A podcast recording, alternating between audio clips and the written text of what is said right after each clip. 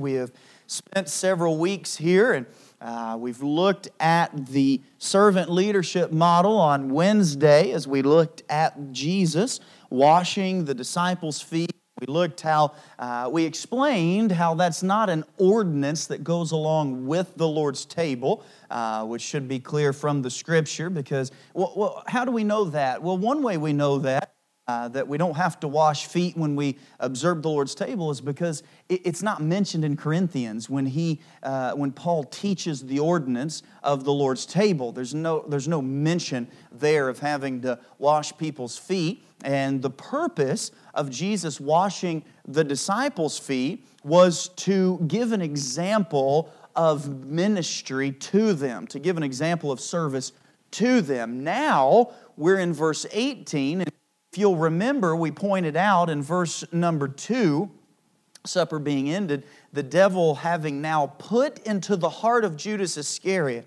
So we'll see here in just a moment that Satan enters into Judas, but at this point, he had only put it into his heart to betray Jesus. And so, what did Jesus do?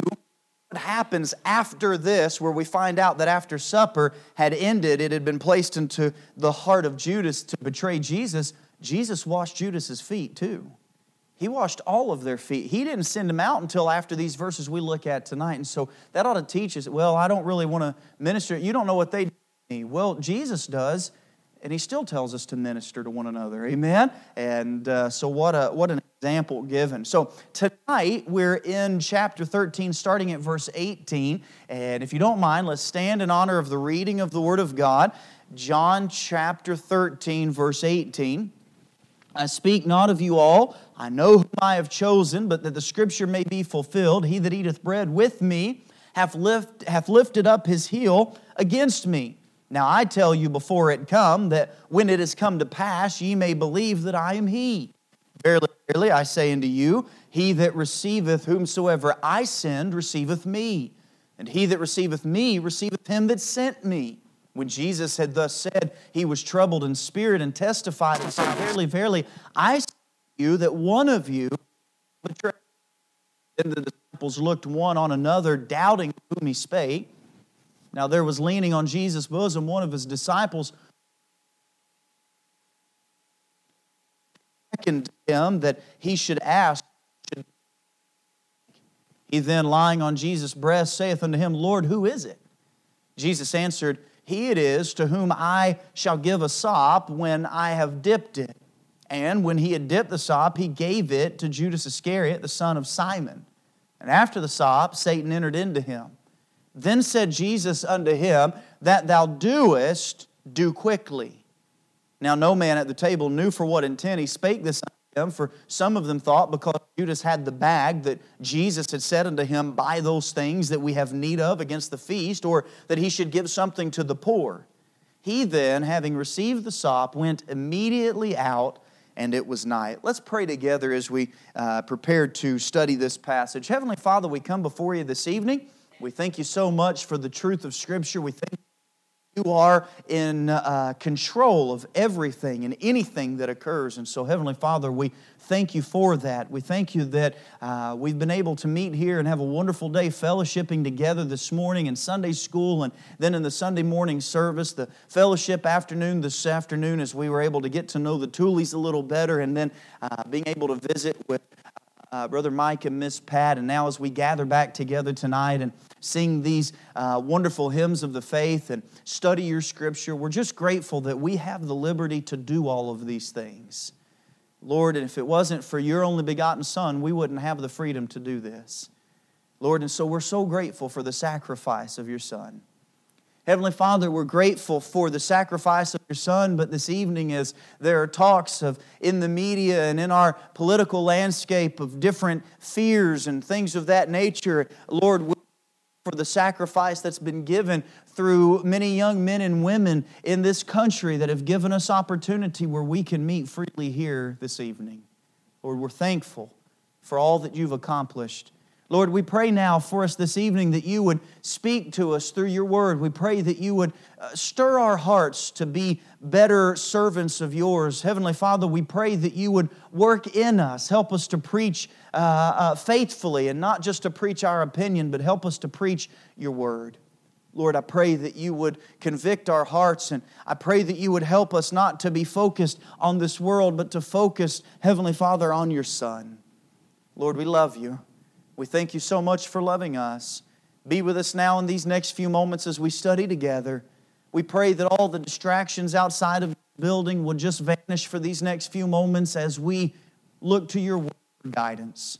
In Christ's name, amen and amen. You may be seated. Thank you for standing in honor of the reading of the Word of God.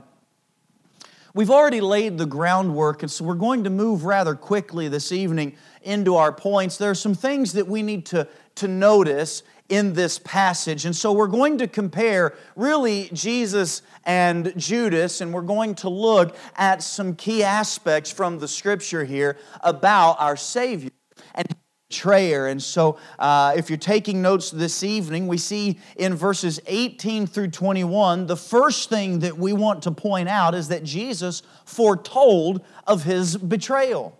He foretold of his betrayal this is going to be important for us to understand in, uh, in just a moment uh, as we look at Judas in just a moment. I want us to look, I speak not of you all. Now remember back at verse number 10, he is washed needeth not save to wash his feet, but is clean every whit, and ye are clean, but not all, in verse 10. And remember, he tells us, or the scripture goes on to teach us, he knew who should betray him.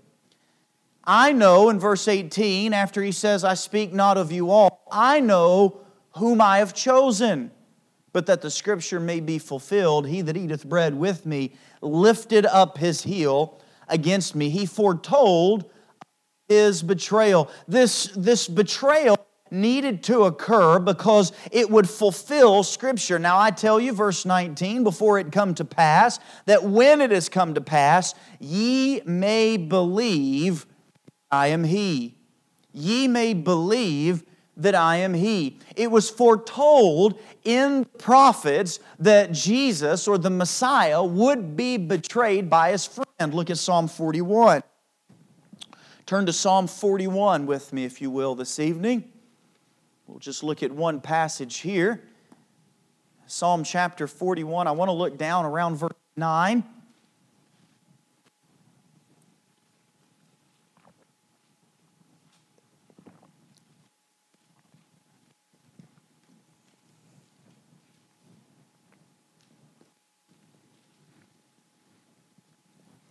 Psalm 41 and verse 9 reads, Yea, mine own familiar friend, in whom I trusted, which did eat of my bread, hath lifted up his heel against me. And I keep you place here. Go back to John 13. Look at verse 18. I know I speak not of you all, I know whom I have chosen, but that the scripture may be fulfilled. He that eateth bread with me hath lifted up his heel and so there's your cross reference to John 13, 18 is Psalm 41 and verse 9. And I find it interesting as we read Psalm 41, 9, we see the psalmist David quotes, Yea, mine own familiar friend in whom I trusted. And that was the quote that Jesus quoted from Scripture that pointed to his betrayal. Yea, mine own familiar friend in whom I trusted. You see, Jesus had chosen Judas. He was one of the twelve, and it is considered that Judas was one that he called his familiar friend, meaning that he knew Judas very well. He foretold of his betrayal because this betrayal would fulfill Scripture. That's why verse 19, as we've already stated, when it come to pass, ye may believe that I am he when they would look back at the events of the Last Supper and the events of this 24 hour period that we are currently in, starting in John chapter 13 till about John chapter 17, they will look back after the fact and realize this was a fulfillment of Scripture. Another proof that Jesus is exactly who he said he was. Not only was it fulfilling of Scripture, the foretelling of his betrayal, but we see verse 20 back to John 13. John 13, Verily, verily, I say unto you, receiveth whomever I send, receiveth me, and he that receiveth me, receiveth him that sent me. This foretelling of the betrayer not only fulfilled Scripture, but it verified his lordship. He was from the Father. And whoever received Jesus received the Father. Just as he goes on to teach that whoever receives you receives me. This verified his lordship how? Verse 21 because he knew the details. When Jesus had thus said, he was troubled in spirit and testified and said, Verily, verily, I say unto you that one of you shall betray me. One of you shall betray me. This he, he verified the details. Notice down at verse, let's look down and said, uh, Jesus answered, He it is, verse 26, to whom I shall give a sop, and when I have dipped it, and when he had dipped the sop, he gave it to Judas Iscariot. He knew the details of his betrayal. He knew who his betrayer was, and it verified his lordship, just as when he went to Philip and told Philip that he saw him under the tree. There's only one that has that ability to that omniscience, that omnipresence, and, and, and that omnipotence, and that is God. And so we see it verifying the lordship of Jesus Christ once again by his knowledge of future events. I want us to notice something in verse 21, though, even though Jesus knew, even though Jesus knew of what was about to occur, the Bible says he was troubled by this betrayal.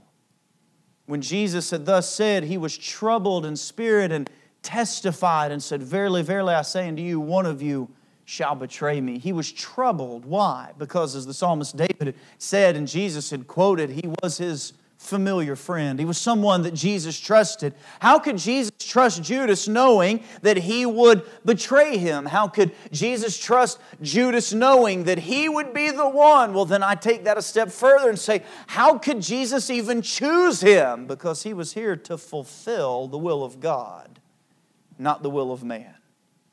And so, Jesus knowing and choosing and for three and a half years, Judas would follow him and would be his disciple and would be one of the twelve, one of the final few that remained with him after John chapter 6, when many of his disciples left. One of the few that would be in this room at the moment when they would partake of the Lord's table together in a very intimate situation where they would fellowship.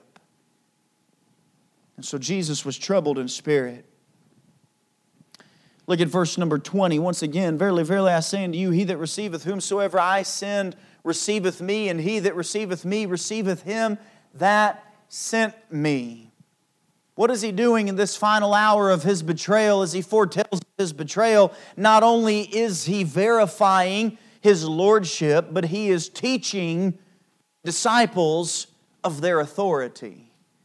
Notice he takes the time in verse 20 he that receiveth whomsoever I send receiveth me. Who's he talking about? His disciples that he would send out.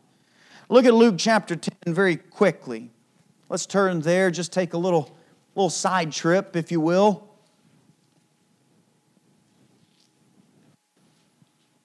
Down about verse 16, Luke chapter 10.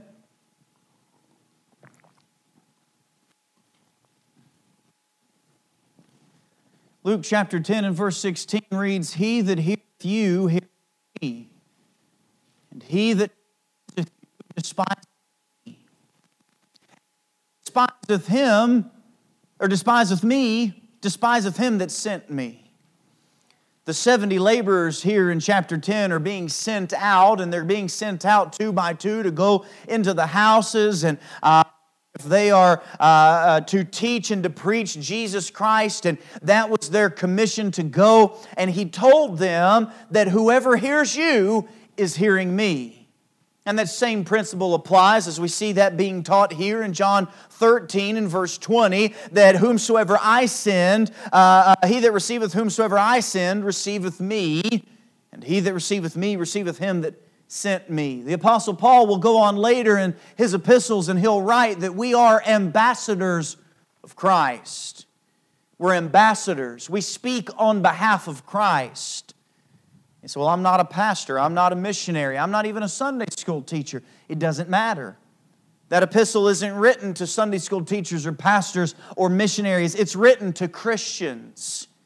We are ambassadors for Christ. That's our role. That's what we do. And so when we go out, as they are sent out in Luke chapter 10, and as Jesus confirms here in John chapter 13, that those who he sends, if they receive you, they're receiving Jesus. Why? Because we're going in Jesus' stead.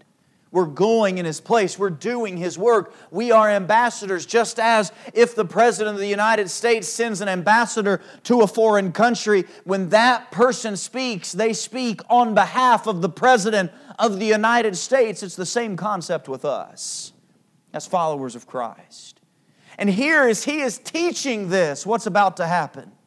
He's about to be betrayed as he is reminding the disciples that those that receive you are receiving me, and if they receive me, they're receiving the one that sent me. Notice the trend, it all points back to the Father. And that is the point of the scriptures here as we learn in this betrayal that he is encouraging the disciples that not all who say they believe, believe. Not all who say, Oh, I'm a friend of Christ, is a friend of Christ. That's important for us to understand. We're going to be let down because Jesus was let down. Amen. And if they've hated him, surely they're going to hate us. Notice Jesus foretold of his betrayal. We've pointed out in these first 22, 23 verses. Now I want us to look down at verse 23. Now there was leaning on Jesus' bosom one of his disciples whom Jesus loved. Simon Peter therefore beckoned to him that he should ask who it should be of whom he spake. Jesus foretells of his betrayal, and the disciples want to know who it is because he just told them, One of you are going to betray me. Not only do we see Jesus foretold of his betrayal, but now we look at Judas as he fooled his fellow disciples. Judas fooled his fellow disciples. There's something that we learn about Judas through this account. First of all, we learn that he was good at pretending. He was good at pretending. And maybe that from the very beginning, Judas had wonderful intentions and wanted to follow Jesus. But at the point of the anointing of Jesus unto his death by Mary, we notice that at that point he sought to betray Jesus. And we'll look at that in just a moment. Judas was good at pretending. Instead of falling by the wayside in John chapter 6, like many of the disciples did when Jesus said, Look, I'm not here to be your political advantage. I am here because I am the light of the world. When he says, I am he, I am the Father, and what, when he said those things, and many of the disciples left him, Judas could have left. If he didn't like what Jesus had to say, he could have left. But he didn't, he stuck around. We notice from this passage not only was Judas good at pretending, but we see that others were perplexed. Look at verse 24. Simon Peter therefore beckoned to him that he should ask who it should be of whom he spake. Who, who in the world would betray Jesus? especially of us 12 that are here. Uh, uh, John, ask Jesus who it is that's going to betray him because I don't understand. Is it I? And if you remember from other passages and other gospel accounts, there are those that would ask the question, Lord, is it I? Is it I? And then Judas would even go on to ask, Is it I? Others were perplexed. Look down at verse 26. Jesus answered, He it is to whom I shall give a sop when I have dipped it. And when he had dipped the sop, he gave it to Judas Iscariot, the son of Simon. So he very clearly pointed out who his betrayer would be. But then, verse 27 And after the sop, Satan entered into him. Then said Jesus unto him, That thou doest, do quickly. Now no man at the table knew for what intent he spake this unto him. That's perplexing to me, amen But it's perplexing to the disciples because they asked who it was. Jesus said, Who I dip the sop in and give it to. So, who we share the sop, that's who it is. And then what did he do? He shared it with Judas. And then he told him to go and what he was getting ready to do, do it quickly. And the disciples still had no idea who he was talking about. This is how trusted Judas was. Notice, for some of them thought, verse 29, because Judas had the bag, that Jesus had said unto him, Buy those things that we have need of against the feast, or that he should give something poor. This is how trusted Judas was within that fellowship, within that group, that faithful, familiar friend. This was Judas Iscariot. He was a good pretender. I want to take a side note here and I want to point out very quickly, verse 27, before we move to the main two applications this evening. After the sop, Satan entered into him. Satan planted the seed in verse 2. Now we're going to see that Satan didn't plant the seed and then Judas went out and betrayed him. No, Judas had already sold him out at this point. And we'll see that a little later. But Satan planted the seed in his heart that now is the time. And then in verse 27, Satan enters into him. So when Jesus said these words, that thou doest do quickly, who's he speaking to? Satan. Satan. Who has entered into Judas? Satan. Who is Judas possessed with? Satan. So now, when Jesus is speaking to Judas, he is actually speaking to Satan and he is commanding him, whatever you're getting ready to do, he knew what he was going to do, amen. What you're getting ready to do, do it and do it quickly. Don't hesitate. Satan, go. I couldn't help but think that even in this, the final hour, as Satan was planning to overthrow and to take over the throne here on earth and to rule and reign for eternity because that's all he's ever wanted was to be higher than God, to be worshiped as God. And we learn that from Isaiah. In these final moments before the betrayal and before the scourging and before the crucifixion, Judas, or rather Satan, still needed permission from the God of all creation to do what he was going to do. Turn to Job chapter 1. Job chapter 1. This ought to be a little bit of an encouragement for you this evening. There are a lot of times when we blame Satan and disasters in our life. It's much easier to blame Satan or a demon than it is to take responsibility for our own messes. Amen. Sometimes it's easier just to do that, but there are times when we go through spiritual warfare, and that's clear in Scripture. But it ought to be a comfort to know that everything that happens happens because, because God allows it. Now, that's, that's very, as we've said through this theme so far unto this point, it's perplexing. Look at Job chapter 1 at verse 6. Now, there was a day when the sons of God came to present themselves before the Lord. And Satan came also among them. And the Lord said unto Satan, Whence comest thou? Then Satan answered the Lord and said, From going to and fro in the earth, and from walking up and down in it. And the Lord said unto Satan, Hast thou considered my servant Job? There is none like him in the earth, a perfect and an upright man, one that feareth God and escheweth evil. Then Satan answered the Lord and said, Doth Job fear God for naught? Hast not thou made an hedge about him and about his house and about all that he hath on every side? Thou hast blessed the work of his hands, and his substance is increased in the land. But put forth thine hand now and touch all that he hath, and he will curse thee to thy face. The Lord said unto Satan, Behold, all that he hath is in thy power, only upon himself put not forth thine hand. So Satan went forth from the presence of the Lord. And what did Satan do? He did exactly that. He took everything that he had from him.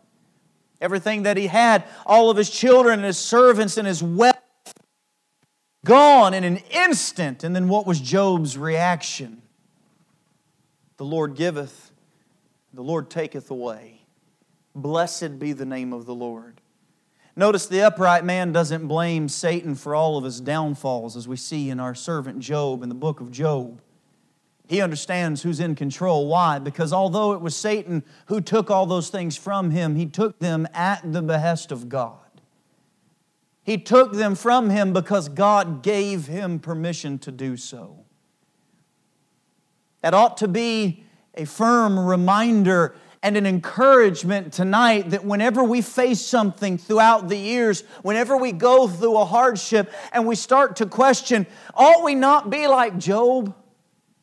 Satan may have been the, the instrument that God used to bring about destruction and to stir up and to cause the dust to start to billow in our lives, but it's still God that's in control.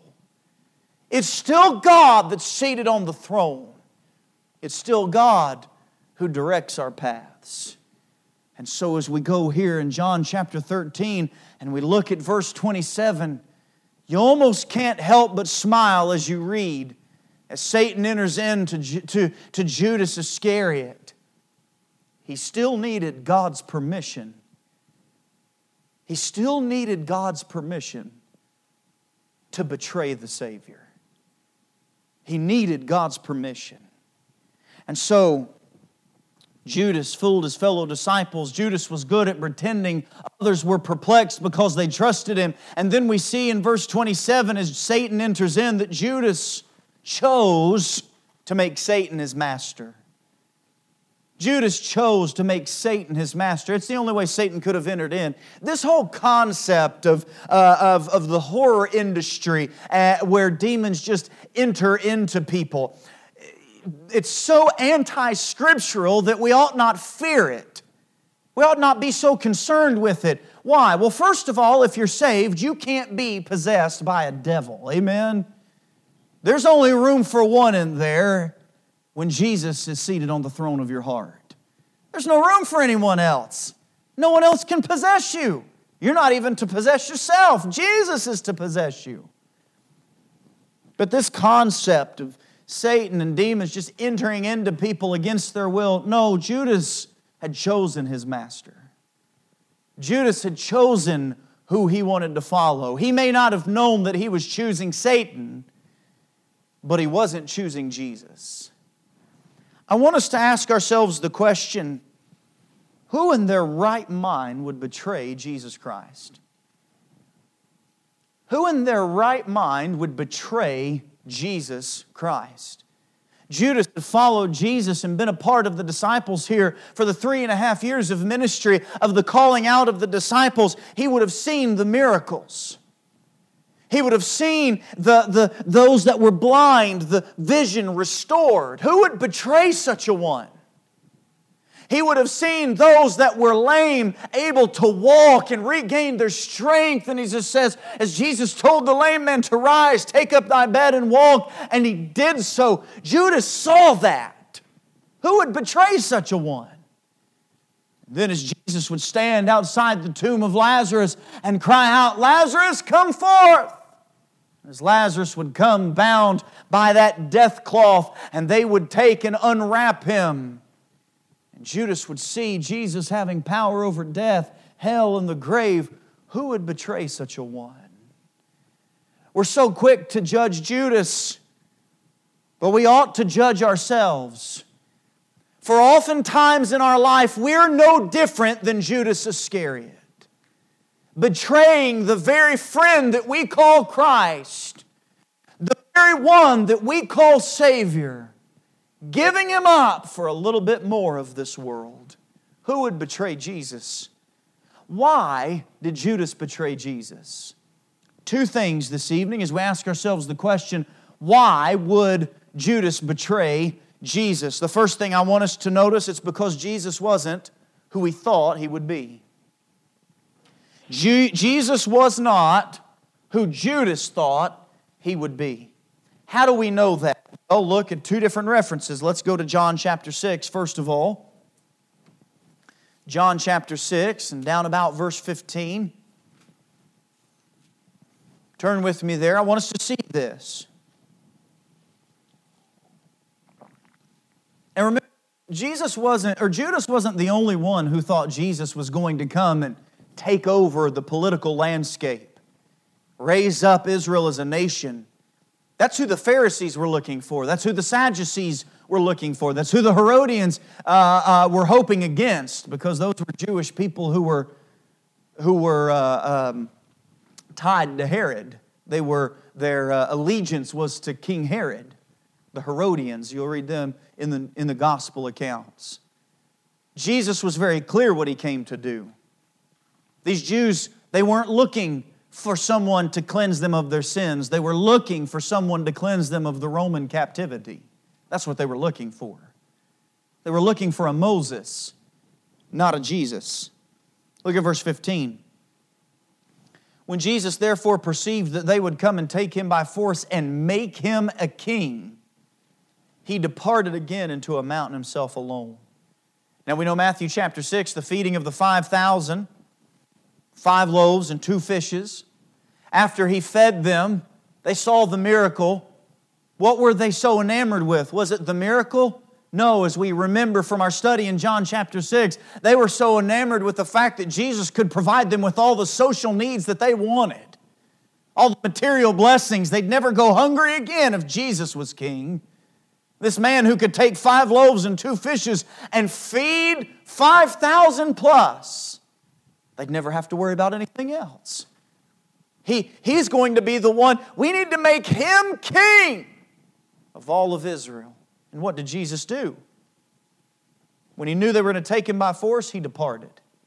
He fled to the mountain. Why? Because he didn't come to be the king of Israel alone. He came to make a path for all mankind to where he could be king of all eternity for the hearts of sinful men. That's what he came to do. Jesus wasn't who Judas thought he would be. Turn now to Luke 19. Let's look there. Luke chapter 19. Luke chapter 19, look at verse 37.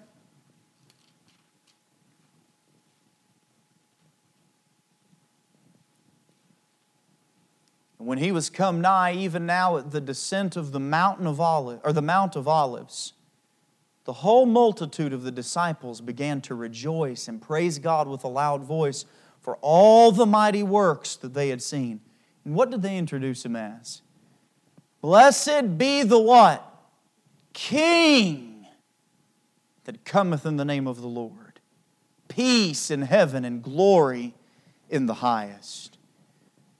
King! That's who they were looking for. They were looking for a king.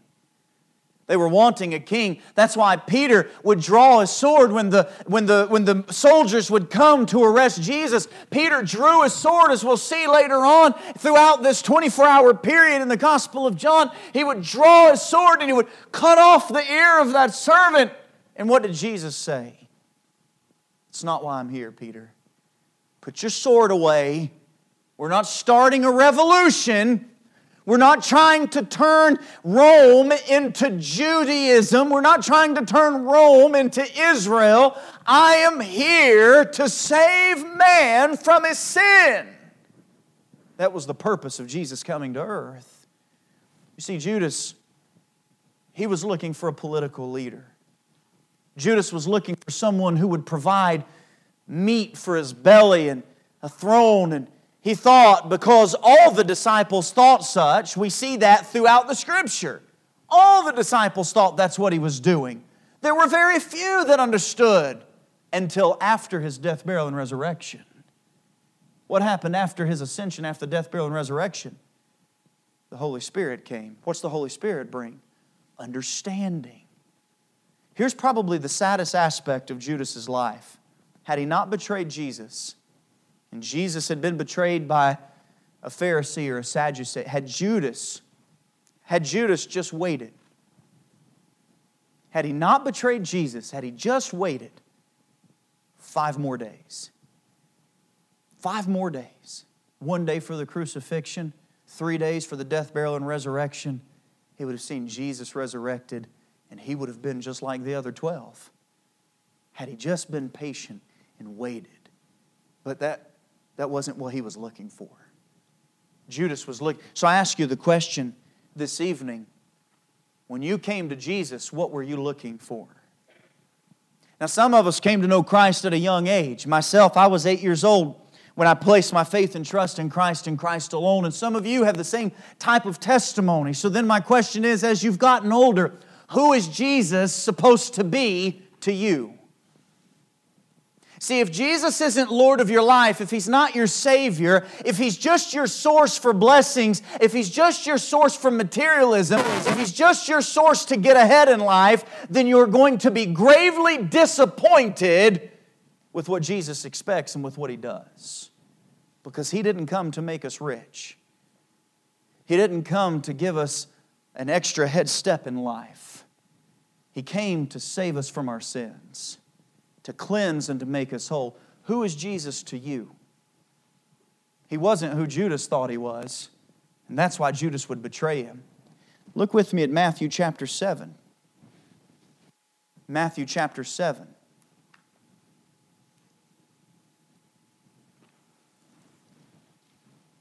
Look at verse 21.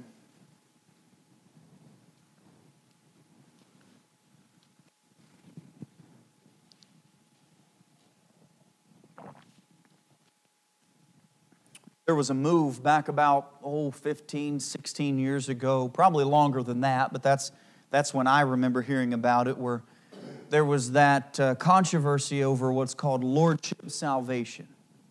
That if you didn't say the words Lord or call Jesus Lord in your prayer when you prayed to accept Christ as Savior, then then you're not saved, or something of that nature, somewhere along those lines. Now, it started out with pure intent because whosoever shall call upon the name of the what? Lord shall be saved. If you accept Christ as your Savior, or rather place your faith and trust in the finished work of the cross of Calvary, what are you doing? You're making Him the Lord of your life. But then it becomes legalism when you don't say a certain word. You, you see what I mean? This verse ought to stopped that from ever stirring up long ago because it's not in what you call Him. Look at verse 21. Not everyone that saith unto me, Lord, Lord, shall enter into the kingdom of heaven, but he that doeth the will of my Father which is in heaven. Many will say to me in that day, Lord, Lord, have we not prophesied in thy name? And in thy name have cast out devils? And in thy name done many wonderful works? And then will I profess unto them, I never knew you. Depart from me, ye that work iniquity. Do you know who fits the category of Matthew 7 21 through 23? Judas Iscariot. Judas was part of the 70. He would have gone out. He would have been given the power to what? Cast out devils, do many wonderful miracles. He would have been given the power to do such, and he would have, with the others, called Jesus Lord and Master. Lord, Lord, have we not prophesied in thy name? Depart from me, ye that work iniquity. Now, I want to stop here. I want to be very clear because it's this verse that a lot of people use to try to convince saved people that they're not saved. The context here who is Jesus talking to? This is Matthew, it's a very Jewish book. It's the Beatitudes, so to speak. And what is he teaching? He is teaching on the kingdom of heaven, which is a physical kingdom. The point we are trying to make is just because you do a lot of stuff that looks Christian doesn't make you a Christian. Your faith and trust in Christ is what makes you a Christian, not your works. Nothing you do. Even the prayers you pray. None of that makes you a Christian. What makes you a Christian is in Romans when you believe in your heart and with the mouth confession is made that Jesus is the Son of God. We looked at that just last Sunday. So it's not, well, oh yeah, Jesus is Lord. I, I believe. The devils believe and tremble. They know exactly who Jesus is. But they don't confess him as their master. They don't confess him as God in the flesh. They don't confess, you see, you see where that goes? Judas wasn't looking for a spiritual Lord, he was looking for a physical king. Why else would Judas betray him? Jesus wasn't who he thought he would be. And then lastly, Jesus didn't provide like he thought he would provide. He didn't pro- provide how he thought he should. He didn't provide how he thought he should. L- look at John chapter 12. And, and if you'll notice, we're just going back through what we've seen. Now we're going back in the life of Christ and we're looking at Judas a little bit. Judas is almost kind of like a background character until you get to his betrayal. You don't hear much about him in the Gospels. But I want us to notice.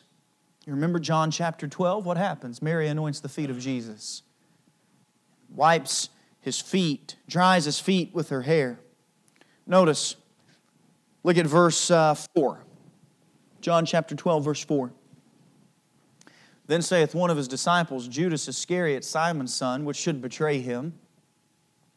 Why was not this ointment sold for 300 pence and given to the poor? Why was this ointment, why was not this ointment sold for 300 pence and given to the poor? This he said, verse 6, not that he cared for the poor, but he was a what? Thief. He had the bag, and he bare what was put therein. What did he want? More money. What was he in it for? Financial gain. That's what Judas was looking for. He was following Christ to try. Now, at some point, I don't know when it happened. It could have been from the very beginning because it pretty sure Scripture says thou art a devil from the beginning. Amen. But Judas was in it for the financial gain. He was a thief. That's why he wanted, he wanted Mary to give the ointment to Jesus so Jesus could give the ointment to Judas so Judas could go and sell the ointment for 300 plus odd pence and then keep the money because he had the bag. He was in control. Jesus didn't provide how he thought he should. Turn with me now, look, same account, Matthew 26.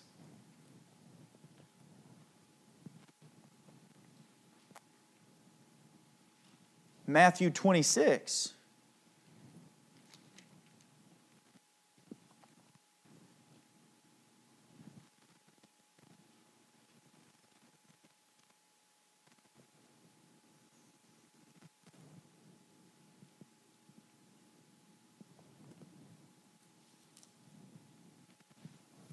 Matthew 26, look at verse 8. When his disciples saw it, they had indignation, saying, To what purpose is this waste?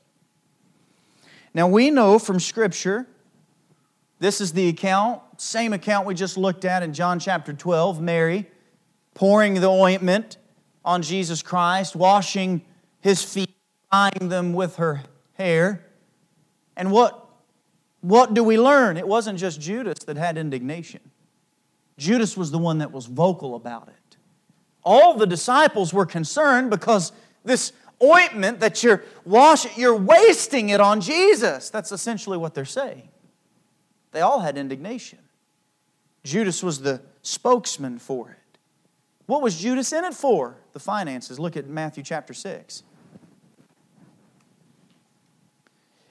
You know what's interesting in these studies when you're going verse by verse through a book of the Bible, especially the Gospels? None of it's new information. Have you caught that yet? In three years we've been in the Gospel of John, none of it's new information. Two years, I don't know how long, two and a half, somewhere in there. None of it's new information. We know this. We've read these accounts. We know these stories. We know Judas betrayed Jesus. We know that he held the bag and that he was a thief. But yet, why do we still betray our friend with our lives? Verse 24, Matthew chapter 6. No man can serve two masters. For he will either hate the one and love the other, or else he will hold to the one and despise the other. Ye cannot serve God and mammon. You see, Judas had rejected Christ because of his own love for this world. He had rejected Christ because he loved this world more. Go back to Matthew 26. We'll, we'll finish up right here. Matthew 26, and then, then we'll pray together. But I want to finish this. This is it. We're done. Matthew 26. I want us to see this. Verse 8, the disciples had indignation.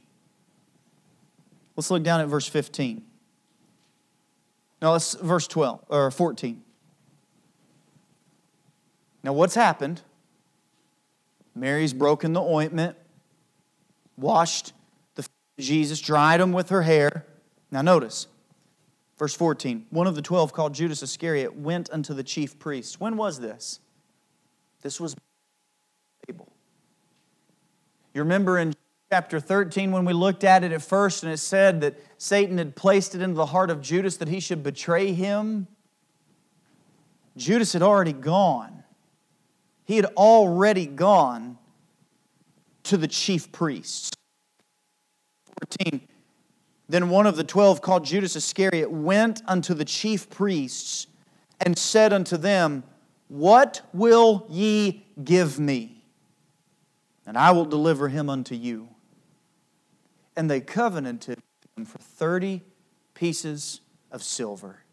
And verse 16, from that time, he sought opportunity to betray him. It wasn't Satan's fault that Judas betrayed Jesus. Judas was already looking for opportunity to betray Jesus Christ. Why? Because he loved this right here. You see, John chapter 13 and verse 2 tells us supper being ended, the devil having now put into the heart of Judas. What did the devil do for Judas? he showed him the opportunity that he had. Oh, Judas was already looking to betray him. He had already covenanted with the chief priest. He had already said, What will you give me? Because he was angry over 300 pence of ointment, so he betrayed Jesus for 30 pieces of silver. They had already covenanted together. John chapter 13 and verse 2 after dinner. Satan says, Hey, you were looking for an opportunity to get out? Judas, you were looking for an opportunity to turn your back on Jesus? You were looking for opportunity to get that 30 pieces of silver? Now's the time. Why did he betray Jesus? Because Jesus wasn't who he thought he would be. Because Jesus didn't provide financially like he thought he would or like he thought he should. So Judas rejected Christ because of his love for this world. What would it take for you to betray Jesus? What would it take for you to turn your back on the Savior? Oh, I wouldn't, I'd never betray Jesus. Well, the Bible says that we are to love Him more than we're to love this world. We're to love Him more than we're to love father or mother or brother or sister. We're to love Him more than all of those. What would it take for you to turn your back on Christ? Every head bowed, every eye closed. As we looked at this betrayer, as we've